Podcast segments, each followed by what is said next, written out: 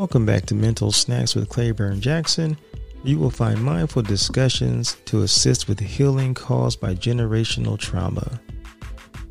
If my life ever gets to the point where I don't have drama, confusion, or beef with somebody, I will probably die.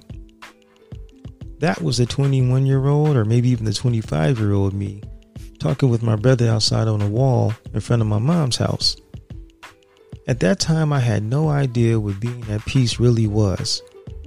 What I didn't know was that I had normalized all of my trauma and made it part of my culture. So at that time, I truly felt that if any of those things stopped, that I would not be able to function. I had normalized anger and aggression, and I used it as a survival tool. I would sleep at night in sweatpants and a t shirt because I never knew when I'd be called to action by either an incident outside of the house or even just awakened quickly by the police. And my ego, oh man, my ego was the biggest enemy, but yet at the same time, it was my best friend. See, me and my best friend ego wouldn't let anything slide, get past me, or as we said back then, no one or anything could get over on me. But at the same time, that ego also forced me to sit down a few times unexpectedly, whether it was to heal or reevaluate a situation that I got myself into. Now, many years later, I'm glad that I'm still here and I'm able to reflect on my past and to see how far I've come.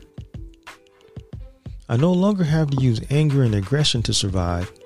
I now use nonviolent communication and understanding in attempts to resolve all issues.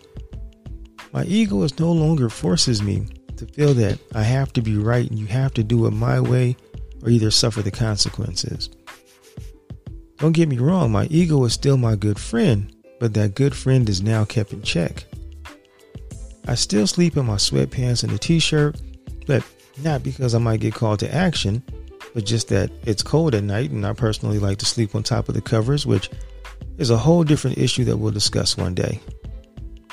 See, I had to break the habits I created when I was in survival mode in order for me to thrive.